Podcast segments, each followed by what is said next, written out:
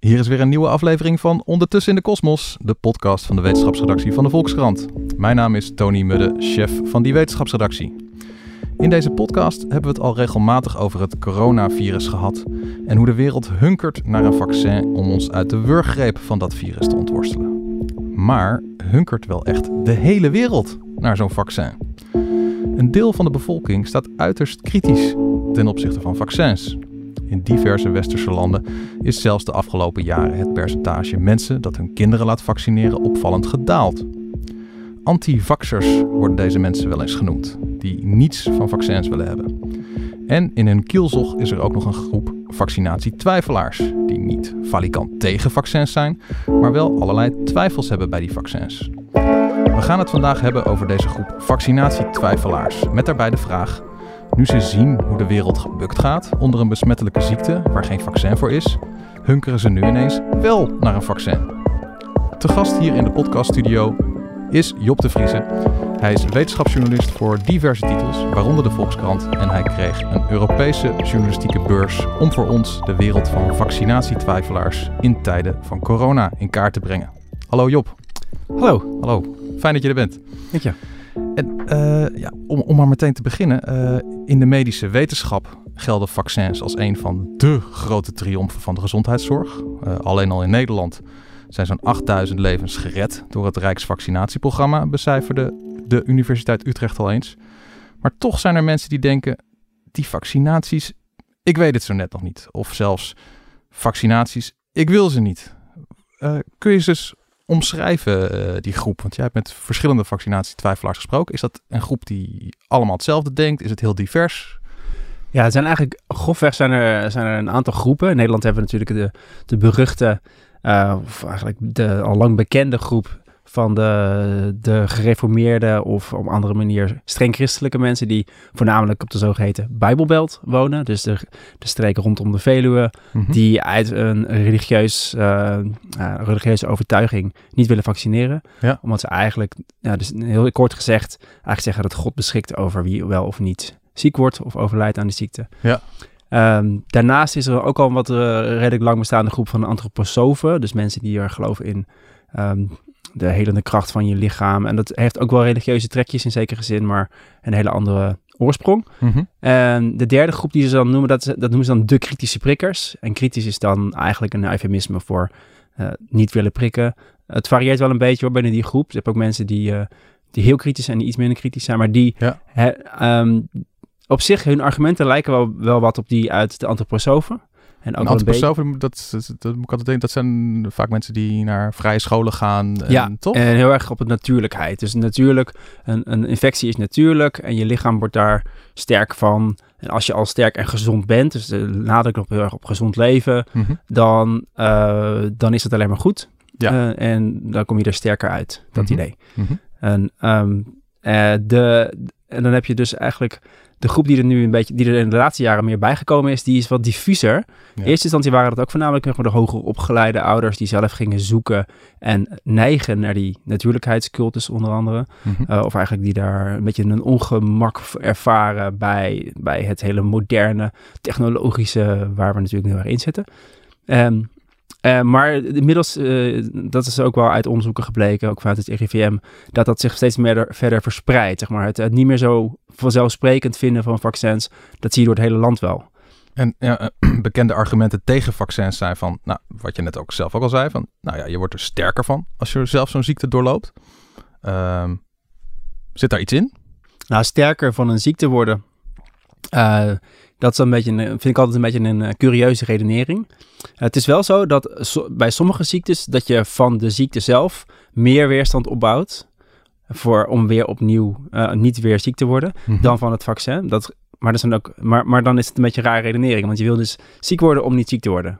Ja. Uh, het kan wel zijn dat, soms, dat het soms beter is dat je ziek wordt um, wanneer je klein bent, omdat je het op latere leeftijd ernstiger zou kunnen krijgen, zoals bij sommige ziektes. Um, dat je dan bijvoorbeeld bij de BOF, als je het op een latere leeftijd krijgt, dat je er meer kans op hebt dat je er een teelbalontsteking van zou krijgen, bijvoorbeeld. Uh, dus dan kan je het misschien beter eerder hebben. Ja. Um, Bijvoorbeeld, maar uh, op het algemeen, er zijn ook vaccins waarbij het andersom is juist. Dus dat als je het vaccin krijgt, heb je meer weerstand dan van de infectie zelf. Ja. Bij HPV bijvoorbeeld. Maar het is dus niet het idee van, nou ja, als ik zelf, ik noem maar wat, mazelen heb doorlopen in plaats van het vaccin, dan ben ik daarna, eh, heb ik een sterker immuunsysteem ook voor allerlei andere ellende. Bij mazelen is het juist uh, uit recente onderzoeken gebleken dat het eigenlijk andersom is. Dat als je mazelen hebt doorlopen, dat je immuunsysteem daar eigenlijk een soort van gereset wordt. En dat je ook voor de weerstand die je hebt opgebouwd tegen andere uh, virussen en bacteriën, nadat je daarmee besmet bent geweest of voor gevaccineerd bent geweest, dat je die juist verzwakt wordt. Dat die soort van gereset wordt. Oh ja. Dus dat is een, dat is een apart geval met mazelen. Dat, dat weten ze nog helemaal niet zo goed hoe dat precies zit. Maar um, Kijk, in het algemeen is het, is het wel zo dat als je dingen hebt doorlopen, dat je daar dan immuun tegen bent. En dat je soms, uh, als je meer, als je te schoon zou leven, dat je daar dan, dat je daar min, dat je dan je immuunsysteem daar niet goed zou, mee zou trainen. Mhm. Alleen dat is een heel ander verhaal dan met die vaccinaties, want je, je, je komt toch wel allerlei bacteriën en virussen tegen. Dus dat moet je niet door elkaar gaan halen. En dat zie je heel vaak in die discussies hierover, dat het een beetje door elkaar wordt gehaald. Een ander bekend argument tegen vaccinaties uh, is zo van, nou ja, er worden allerlei bijwerkingen verzwegen. Uh, ja, verzwegen vind ik een heel groot woord. In? Nou, de, de, de, als je er, ik heb me voor een eerder project wel verdiept in hoe zit het nou met die, met die, met die bijwerkingen. Mm -hmm. uh, er zijn wel zeldzame bijwerkingen. Alleen, die worden niet verzwegen, alleen de nadruk wordt er niet zo op gelegd.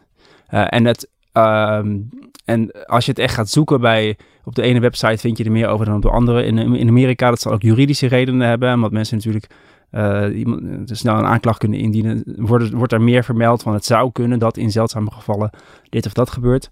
Um, um, in Nederland is daar ietsje minder aandacht voor, maar het is niet dat het verzwegen wordt. Alleen de nadruk ligt natuurlijk veel meer op de, voor, op de, op de voordelen omdat ja, we graag willen laten zien waarom vaccineren goed is. En dat is het wel een beetje een spanningsveld. Daar ben ik het op zich wel mee eens. Ik zeg niet dan, het wordt verzwegen. Ik zie er geen complot in. Maar ik vind wel dat er, dat, dat er een open discussie over moet zijn. Of open, uh, open gesprek over gevoerd moet kunnen worden over wat er eventueel zou kunnen gebeuren. Ja. Ja, in zeldzame gevallen. En dan hebben we het echt over 1 op de 1000, 1 op de 10.000 en vaak nog veel minder. En de, de, dan, dan, wat kan er dan gebeuren bij 1 op de 10.000? Nou, dat hangt dan weer van het vaccin. Maar kijk, wat, wat, wat wel bijvoorbeeld redelijk vaak benoemd wordt en wat relatief vaak voorkomt, dat zijn, uh, kan voorkomen, dat zijn koortstuipen. Uh, dat is dan bij bijvoorbeeld, ik pin me even niet op het exacte percentage vast, maar bijvoorbeeld 1 op de 1000. Um, misschien nog iets meer, maar dat zijn nog een tijdelijke reactie op koorts. Mm -hmm. En die komt, kan ook, komt ook voor als je gewoon ziek, als zo'n babytje, want het is bij babytjes dan gewoon ziek wordt, kan het ook koortstuipen krijgen. En eigenlijk, dat gaat gewoon over. Nou zijn er aanwijzingen dat in heel zeldzame gevallen dat dan misschien iets anders kan triggeren. Maar dan is weer de discussie, uh, komt dat door het vaccin of was het een aanleg in het kind wat ook door een... Uh, door een uh, want dat zie je nu ook met het coronavirus. daar zou mogelijk een link zijn met een bepaalde immuunreactie die ontstaat. Dus de Kawasaki, is een soort vreemd soort ontsporing van het immuunsysteem lijkt dat. Ja, dus dat is een zeldzame kinderziekte hè? Een kinderziekte. Ja. En dat lijkt... Uh, dat weten we nu allemaal niet of het, of het echt rechtstreeks door veroorzaakt wordt. Maar dat is zo'n voorbeeld van zo'n, van zo'n rare onbegrepen aandoening die niet specifiek door een vaccin of door waarschijnlijk ook niet specifiek door dit virus veroorzaakt wordt, maar door een reactie van het immuunsysteem die dan losgaat. Ja. Ja, ik zit ook, ik zit ook gewoon te denken van, de, ik heb zelf jonge kinderen. Zo van, nou ja, als je ze laat vaccineren, de, ja, je gaat er gewoon naartoe met het idee van, ja, de voordelen zijn uh, astronomisch veel groter dan de nadelen. Ja. Maar ja, wat doe je inderdaad als daar iemand naast je gaat zitten die voordat hij de prik gaat geven, uh, gaat voorlezen. Nou, bij 1 op de duizend gevallen uh, koortstuipen met dit en dit en dit. Uh, is 1 op de miljoen dit en dit en dit. Uh, maar door de bank genomen, mm -hmm. ja, dat, dan ga je misschien toch eerder twijfelen ook, toch? Ja, als en als ze zo'n hele bijsluiter gaan voorlezen. En het blijkt ook uit, dat, uit, uit sociaal-wetenschappelijk onderzoek naar dit soort dingen en ook onder andere naar die vaccinatie uh, gedachte, zullen we zeggen, is dat, dat je dan op het moment dat het over dat soort dingen gaat, niet meer echt in, in proporties of in percentages denk maar in, in, in, in gebeurtenissen. Ja. Je, wil, je wil niet op, niet op je geweten hebben dat jouw kind door het toedoen van uh, jouw beslissing om te vaccineren uh, een heftige immuunreactie krijgt. Ook ja. al is de kans daarop echt miniem ten opzichte van de kans uh, dat, er, dat je misschien als je het niet zou vaccineren ziek zou worden. Ja. En daarbij is trouwens Ja, weer het gekke dat nu, nu de vaccinatiegraad groot, hoog is, dat die kans ook klein is. Dat je kind ziek wordt. Bij de meeste ziektes. Want de vaccinatiegraad, dat is het, het percentage mensen dat zich laat vaccineren, toch? Ja. Ten opzichte van En we hebben het heel veel gehad over vaccinatie, antivaccinatie, vaccinatie, twijfels en zo. Maar in Nederland is dat percentage nog steeds wel gewoon behoorlijk hoog. We hebben heel vaak over mazelen. Dan hebben we het bekende fenomeen eh, groepsimmuniteit, waar we nu veel over gehoord hebben. Dus als er genoeg mensen, eh, in dit geval een vaccin hebben gekregen, Ja. dan worden ook de mensen die dat niet hebben gehad, eh, daardoor beschermd, omdat eh, het virus niet meer zomaar van de een op de andere kan overspringen, omdat er een soort, ja, dat noemen ze dan het muurtje van, andere, van, van beschermde mensen omheen zit. En omdat mazelen dus heel erg, relatief heel besmettelijk is, streven ze naar eh 95%. Maar ook bij het huidige percentage van ruim 92% is die kans dat het door het hele land rondgaat, is heel erg klein.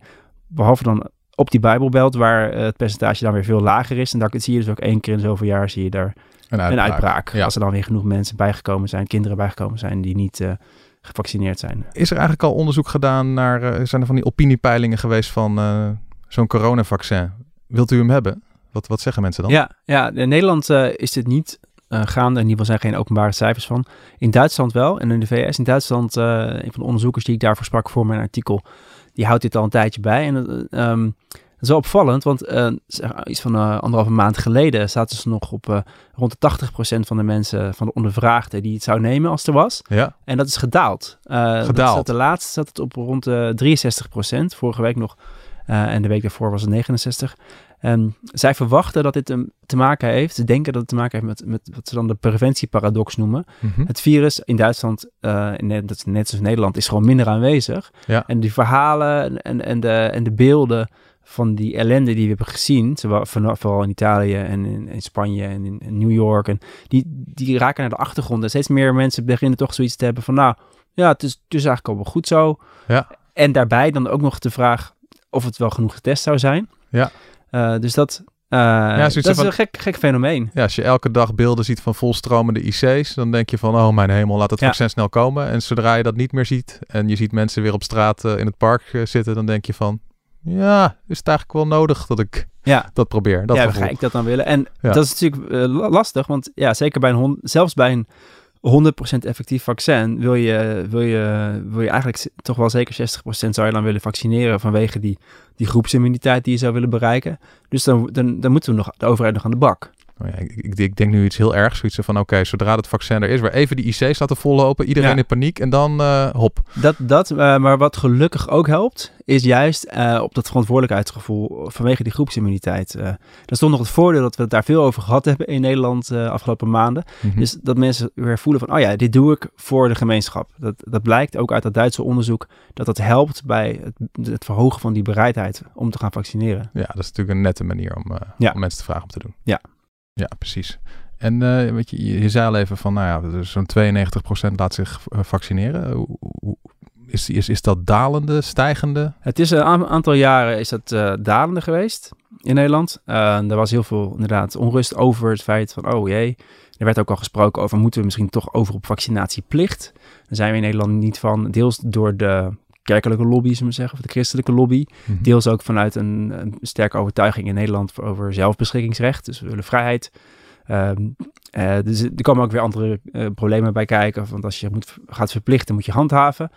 Als je niet verplicht, moet je communiceren. Nou, dan gaan we eigenlijk liever voor het, voor het laatste. Ja. Ehm, en daar is nu heel erg op ingezet. eh, op dat communiceren. Dus een vaccinatiealliantie opgericht door staatssecretaris Blokhuis.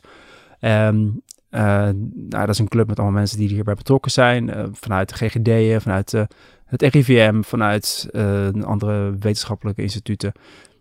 om te gaan nadenken hoe we dat nou kunnen verbeteren. Er zijn spreekuren gekomen.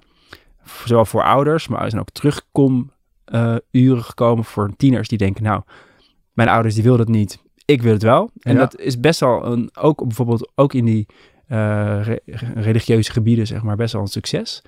Eh, in Barneveld hadden het ze zo'n altijd, pilot. altijd leuk is om te doen iets wat je ouders niet willen, toch? Ja, tegenovergestelde. Ja, precies. Ja, precies als ze 16 zijn, moet je ze hebben. Dan, Ja. eh, eh, dus, dat, dat, en, dat, en je ziet dus nu een kentering. In Nederland is het gestabiliseerd vorig jaar. Laatste bericht was dat het ietsje was gestegen. Dat percentage is nog niet bekendgemaakt, maar het zal rond die 93% zitten voor mazelen. Voor anderen is, uh, zal het, voor sommigen zal het wat lager zijn, maar dan is het wat minder, minder erg, omdat die minder besmettelijk zijn. Ja, en er zijn er andere westerse landen waar de, waar de zorgen nog wat, wat groter zijn? Ja, het is opvallend dat in Frankrijk is het relatief heel... Uh, in bepaalde delen van Frankrijk is het echt heel slecht gesteld. Mm -hmm. Opvallend genoeg ook in, in uh, Zwitserland. Daar hebben ze veel farmaceutische bedrijven, misschien de, veel wantrouwen, oh. maar relatief, relatief veel.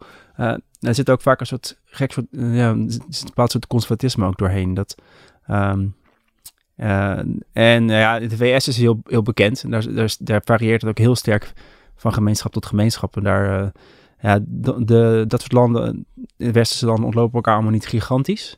In de VS heb je ook wel, best wel veel landen in Europa ook, maar in de VS heb je een gedeeltelijke vaccinatieplicht in veel staten. Dus dat bepaalde vaccins uh, verplicht worden. In Duitsland zie je dat bijvoorbeeld ook. Maar dan zie je dat en anders mag je kind de school gewoon niet in. De, ja, dat verschilt dat van land tot land. Uh, bijvoorbeeld in Australië krijg je geen, volgens mij, als ik het goed heb, geen kinderbijslag. Men, um, maar daar, daar, zie je ook weer allerlei gekke effecten van. In Duitsland is dan bijvoorbeeld de mazelenprik verplicht. En dan zie je dat het percentage voor de andere vaccins dalen. Ja. Uh, ja, dus het is heel ingewikkeld hoe, hoe daarmee om te gaan. Maar ik denk inderdaad dat die aanpak van goed gaan communiceren en juist ook dialoog, dat dat wel een goede, goede manier is. Ja. Want je wil juist in een democratie, wil je dat. En uh, ja, bedoel, we leven nu in een wereld uh, waarin we nou ja, aan den lijve ervaren hoe het is om een besmettelijke ziekte onder ons te hebben waar geen vaccin voor is. Ja. Uh, is, is het nu ineens dat elke antivaxer en vaccinatietwijfelaar zegt zo... Uh, ik heb het licht gezien, doe mij zo snel mogelijk zo'n virus. Wil, jij hebt dat uitgezocht? Ja, nou, het zou mooi zijn hè. Um, nou heb ik, heb ik, uh, ik uh, denk dat in die groep twijfelaars... daar zie je een beetje een schifting ontstaan. Ik heb niet de volledige percentage van die hele grote, van die hele grote groep. Het is best wel een brede groep die ook variabel is. Mm -hmm. sommige mensen denken echt, en iemand die ik ook sprak, zei: Goh, ja, je wordt wel echt wel weer even ermee geconfronteerd waar we het allemaal voor doen. Uh, en die erkenden ook heel erg van ja, die twijfels van mij, die zijn ook wel een soort luxe probleem doordat andere mensen het wel doen. En dat zie je nu ook weer. Ja. Als het zo meteen is, uh, dan ga ik het toch wel doen. En ook al zou, zei ze ook wel van nou, voor mijn kind vind ik het wel spannend. Uh, ook al is het natuurlijk bij dit virus voor, waarschijnlijk voor kinderen iets minder belangrijk om gevaccineerd te worden, omdat ze er niet zo bevattelijk voor zijn. Ja. Maar nou ja, liever wel voor die groepsimmuniteit waarschijnlijk. Um, maar je hebt uh, zeker, als je op het spectrum meer richting de fanatieke wantrouwende kant gaat, is het eigenlijk alleen maar erger geworden. Erger? Ja. ja, dus die zitten nu ook allemaal thuis uh, de hele dag uh, te zoomen en merken uh, hoe je leven daardoor geraakt wordt. En dat je niet meer naar je, je, je voetbalwedstrijd kan en noem maar op. Ja. En nog steeds zijn ze tegen vaccins. Het is eigenlijk, ehm, het, het sluit heel erg aan bij andere ideeën die ze ook al hebben. en wat je heel erg ziet in die groep, en dat zie je online maar dat zie je ook. Uh, ik ben er zelf ook best wel over bestookt of benaderd uh, door één of meerdere mensen. In ieder geval één persoon die mij een mails stuurde. Mm -hmm. um, het, het, virus wordt gedownplayed. Dus het is eigenlijk. Het is weer hetzelfde verhaal over gezondheid. Hè. Als je maar gezond bent, dan is dit virus helemaal niks. En de overheid wil nu. Uh, wil ons dit aandoen. Als je dan vraagt, maar waarom zouden ze dat doen? Want ze, het kost alleen maar heel veel geld, ook voor de overheid. Maar dan, ja, nou ja, ze proberen ons onder controle te houden. Ja. Um, maar er is dus heel veel wantrouwen en scepticisme over het virus zelf. Ze zeggen ook bijvoorbeeld, het, uh, de griep is net zo erg. Maar en als je dan zegt, ja, maar jullie vonden de griep toch juist helemaal niet erg, want ze waren tegen het griepvaccin. Ja. Um, maar dus, dus je ziet het, het wantrouwen, en er is natuurlijk het wantrouwen tegen de farmaceutische industrie. Uh, want die gaan hier geld naar verdienen. De farmaceutische industrie, uh, zeker niet alle farmaceutische bedrijven, spinnen garen bij, dit, uh, bij deze situatie. Want als de economie in het algemeen slechter gaat, is er ook gewoon minder geld straks voor uh, gezondheidszorg. Ja. Um, dat wordt alleen maar aangewakkerd. Dus ja, ze, ze zien hun eigen wereldbeeld daarin uh, gereflecteerd eigenlijk, in wat er nu gaande is. Uh, en, over, en zij vinden het allemaal maar onzin. En eigenlijk zou het gewoon, nou ja, we moeten maar gewoon gezond leven en dan komt het goed. Precies, ja.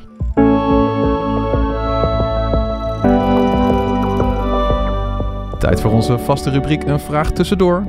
Die wordt altijd heel modern, niet door een mens gesteld, maar door een alwetend algoritme. Dat luistert mee met de uitzending en selecteert dan op basis van zijn alwetende kennis van de behoeften van de luisteraars een toepasselijke vraag. Komt-ie! Waarom geloven zoveel mensen dat Bill Gates een microchip in het coronavaccin wil stoppen? Die ga ik even vertalen. Waarom geloven zoveel mensen dat Bill Gates een microchip in het coronavaccin wil stoppen? Uh, dat is wel de raarste vraag die ons alwetend algoritme op ons heeft afgevuurd. Tenzij u het nieuws mee heeft gekregen van een recente opiniepeiling in de Verenigde Staten. Daaruit blijkt dat liefst 40% van de Republikeinen en ook nog eens een kleiner, maar toch wel aanzienlijk deel van de Democraten daadwerkelijk denkt dat Bill Gates plannen heeft om ons allemaal te chippen. In fact, there's a viral rumor that's going around the internet tonight claiming that he actually created the virus to trick people into getting microchipped. Nou, er is geen spatbewijs dat Bill Gates dit ook echt zou willen, maar toch geloven veel mensen het. Waarin zit hem toch die aantrekkingskracht van dit soort complottheorieën? We bellen met hoogleraar Stef Aupers van de KU Leuven, die veel onderzoek doet naar complotdenken. Uh, meneer Aupers, uh, ja. dat, dat complot hè, van Bill Gates met zijn microchips in de vaccinaties. Uh, ja, er zijn aardig wat mensen die daarin geloven, blijkt uit een peiling. Mm wat, wat is nou de aantrekkingskracht van zo'n complottheorie? Ja, nou er zitten een aantal elementen in die specifieke complottheorie die eigenlijk altijd wel terugkomen. Mm -hmm. en uh, wat bijvoorbeeld met het Mexicaanse griepvirus, uh, dat was als ik het goed heb 2009. Had je eigenlijk vergelijkbare theorieën over vaccinaties. En de figuur Bill Gates is hier ook interessant, want eigenlijk zijn er een paar punten die terugkomen. In de eerste plaats, Bill Gates is ja, bij uitstek iemand die hoort bij de top-elite. Dus, dus Bill Gates heeft veel geld, hij heeft enorm veel invloed, enorm veel macht. Uh, en hij, heeft, uh, ja, hij staat natuurlijk aan de basis van, uh, van het imperium van Microsoft. En eigenlijk elke complottheorie gaat altijd over wat je de, ja, de power elite kan noemen. Hè? Dus, dus of het nou CEO's zijn of mensen uit de monarchie. Of dat het mensen uit de aristocratie zijn.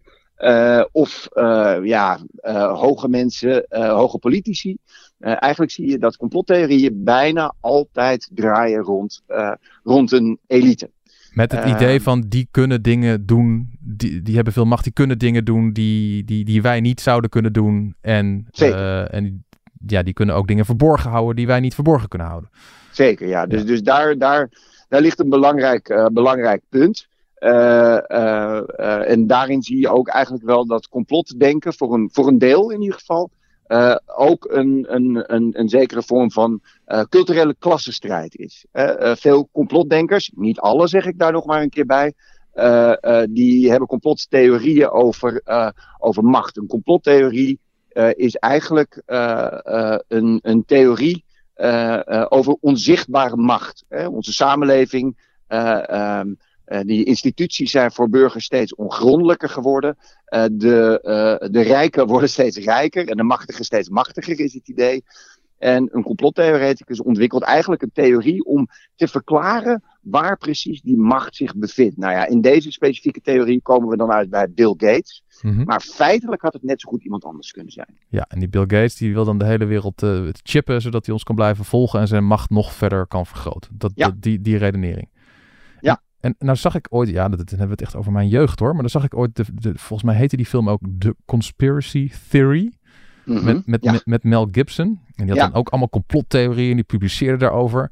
En dan op een gegeven moment kreeg, kreeg, kreeg, iemand een machthebber met een duister plannetje die dacht van... Huh, die complottheorie klopt gewoon, deze man heeft mij door.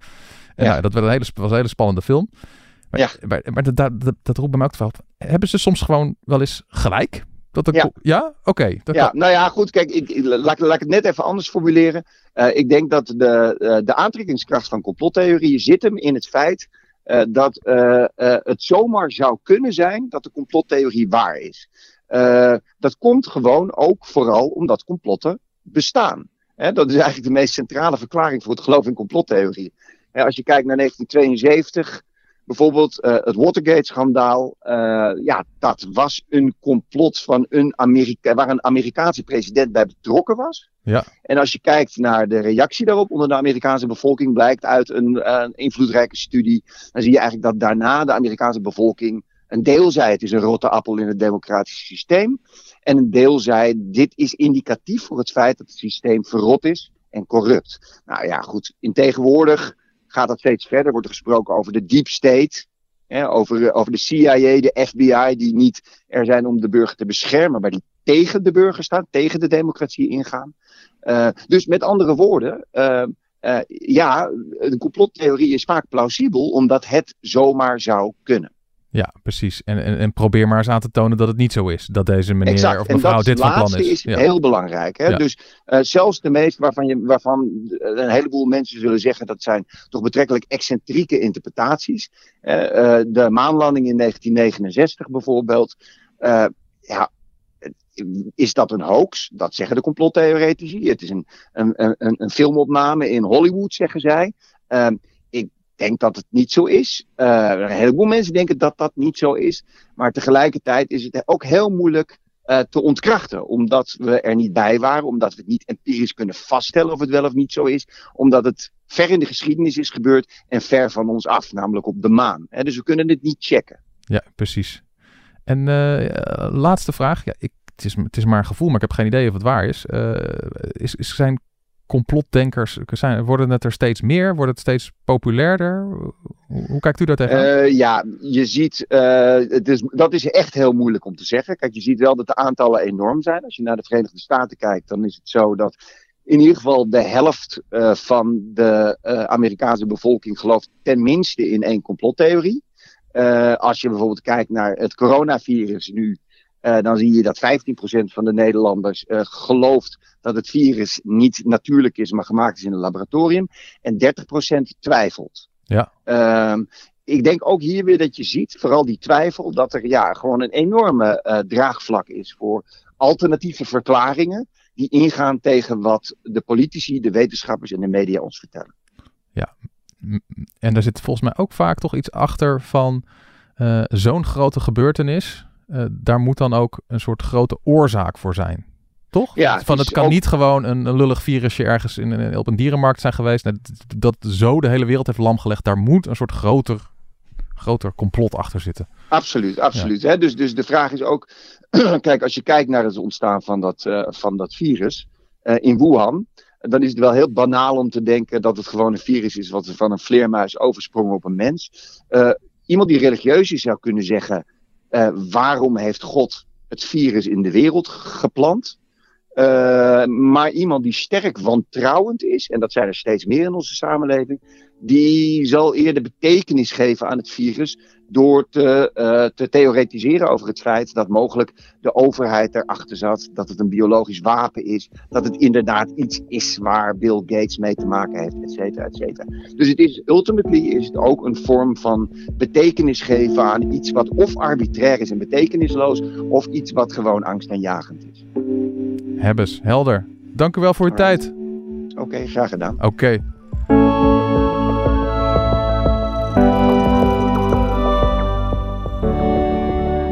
Stel, er is straks zo'n vaccin. Ja. Um, nou ja, dat, dat, dat, zou jij meteen nemen? Of zou je toch ook denken van, hmm, is dit eigenlijk wel goed getest? Nou ja, ik, ik, ik heb natuurlijk de luxe dat ik uh, enigszins uh, de mogelijkheid heb om dingen goed uit te zoeken. Of omdat ik mijn achtergrond hierin heb. En er, uh, maar ik zou me wel goed, me er goed in willen verdiepen. Want het is, het is, het zal, hè, afhankelijk van hoe snel het gaat, het, het snelst ontwikkelde en geteste medicijn ooit gaan worden. Dat is de hoop tenminste, omdat ja. we het zo snel willen. Daar moeten we wel goed de vinger aan de pols zien te houden wat betreft dat daar geen, geen bochten afgesneden worden. want ja, we denken dat er niemand belang bij heeft om dit te snel te gaan doen, en waarbij er te weinig over de veiligheid bekend zou zijn.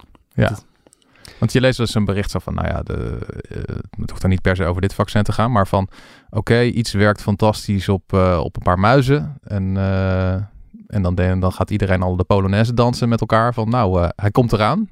Maar de stap is dan nog best vaak groot, hè? Van, van ja. muis naar mens. Nou ja, we zien het nu van heel dichtbij, al die vaccins die er zijn. Er is er eentje in Oxford waar hard aan gewerkt wordt.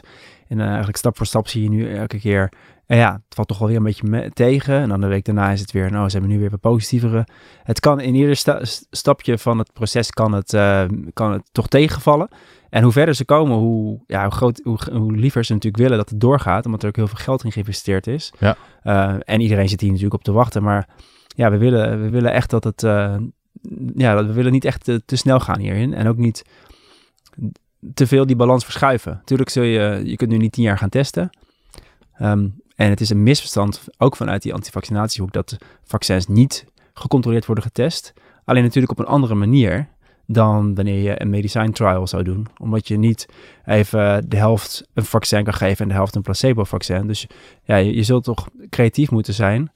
Uh, er wordt bijvoorbeeld nu ook gekeken naar uh, wat ze dan challenge studies noemen in het Engels. Ja. Dus eigenlijk mensen die zich vrijwillig aanbieden om geïnfecteerd te worden. Dat is vrij gebruikelijk in bijvoorbeeld grieponderzoek. Omdat eigenlijk de kans dat een jong, gezond iemand echt iets van griep krijgt, iets ernstigs. Die zeggen van, echt minimaal is. Doe mij maar een snuifje coronavaccin.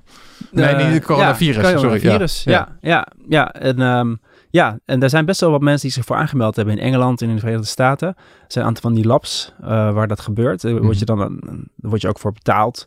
Niet een gigantisch bedrag, dat willen het ook weer niet te verleidelijk maken.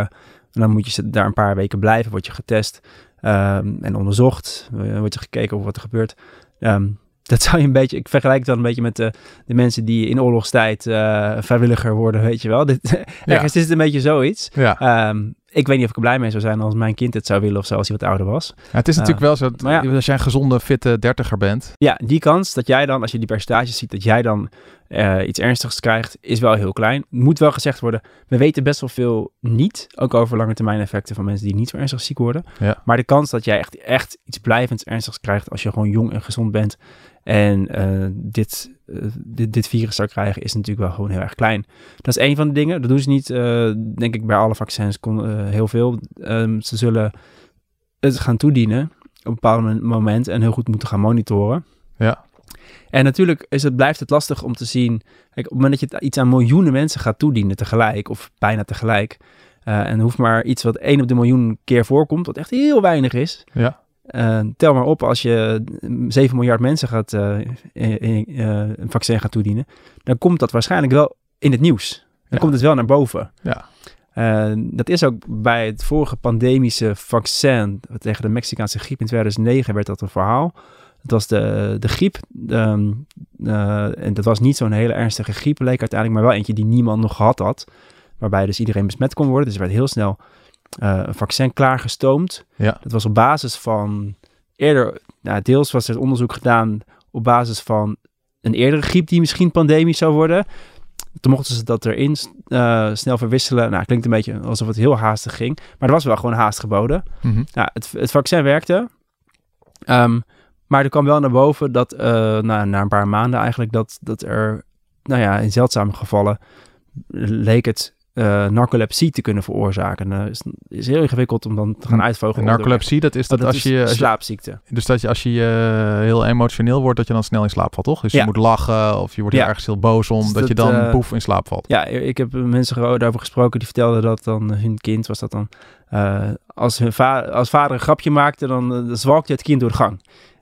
En omdat hij dus niet meer goed op zijn benen kon staan en, en, en ook echt heel moe.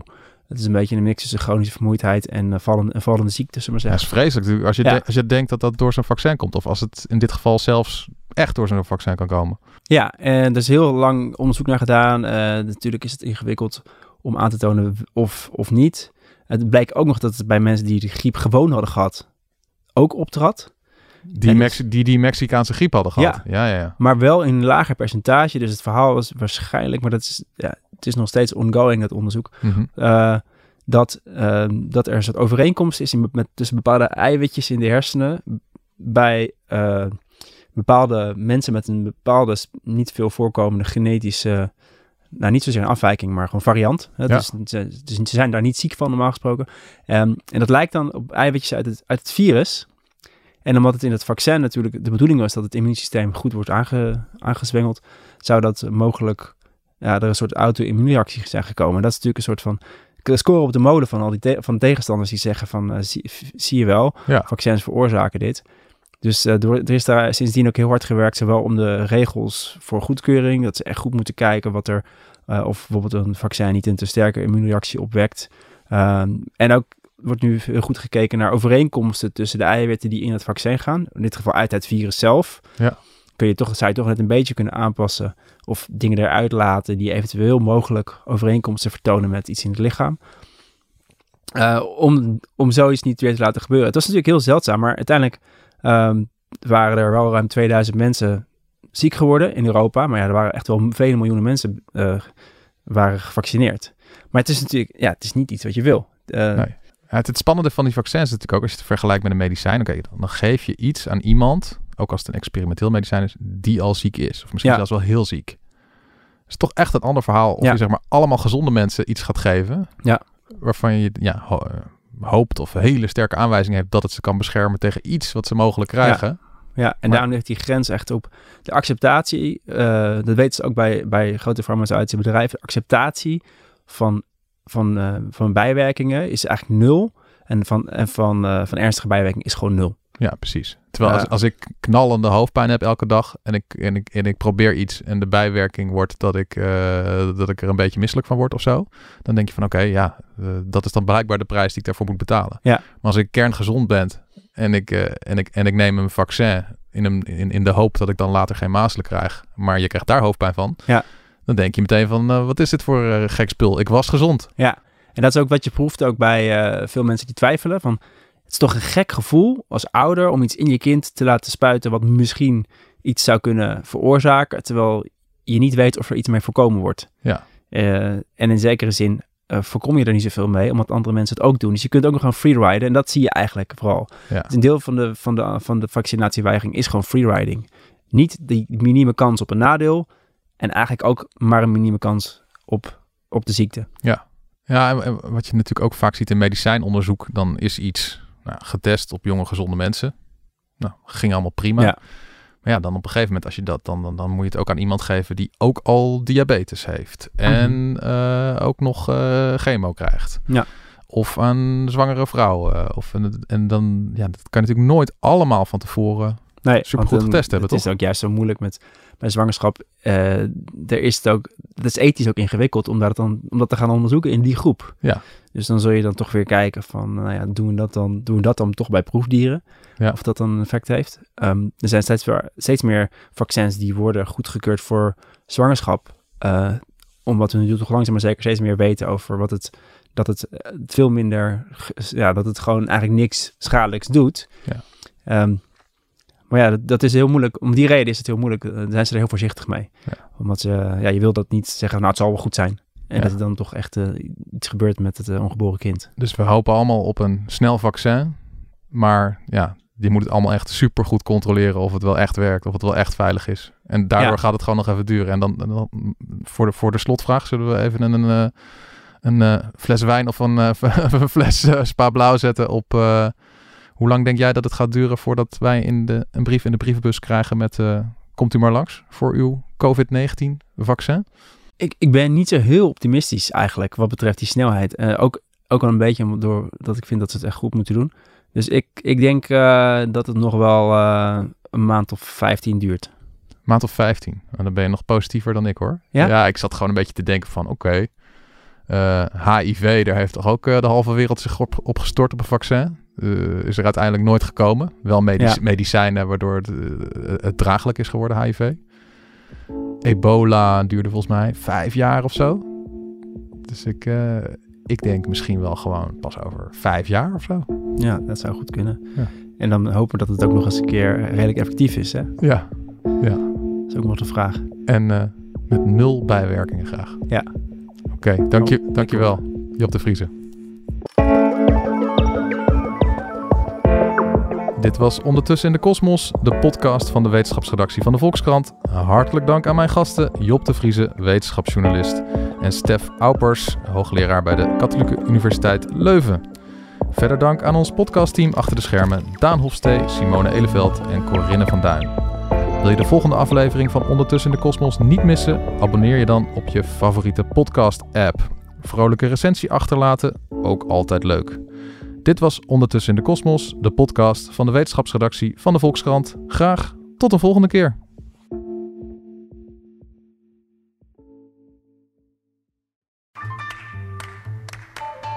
Ik lees de Volkskrant omdat kennis van zaken hebben mij geruststelt.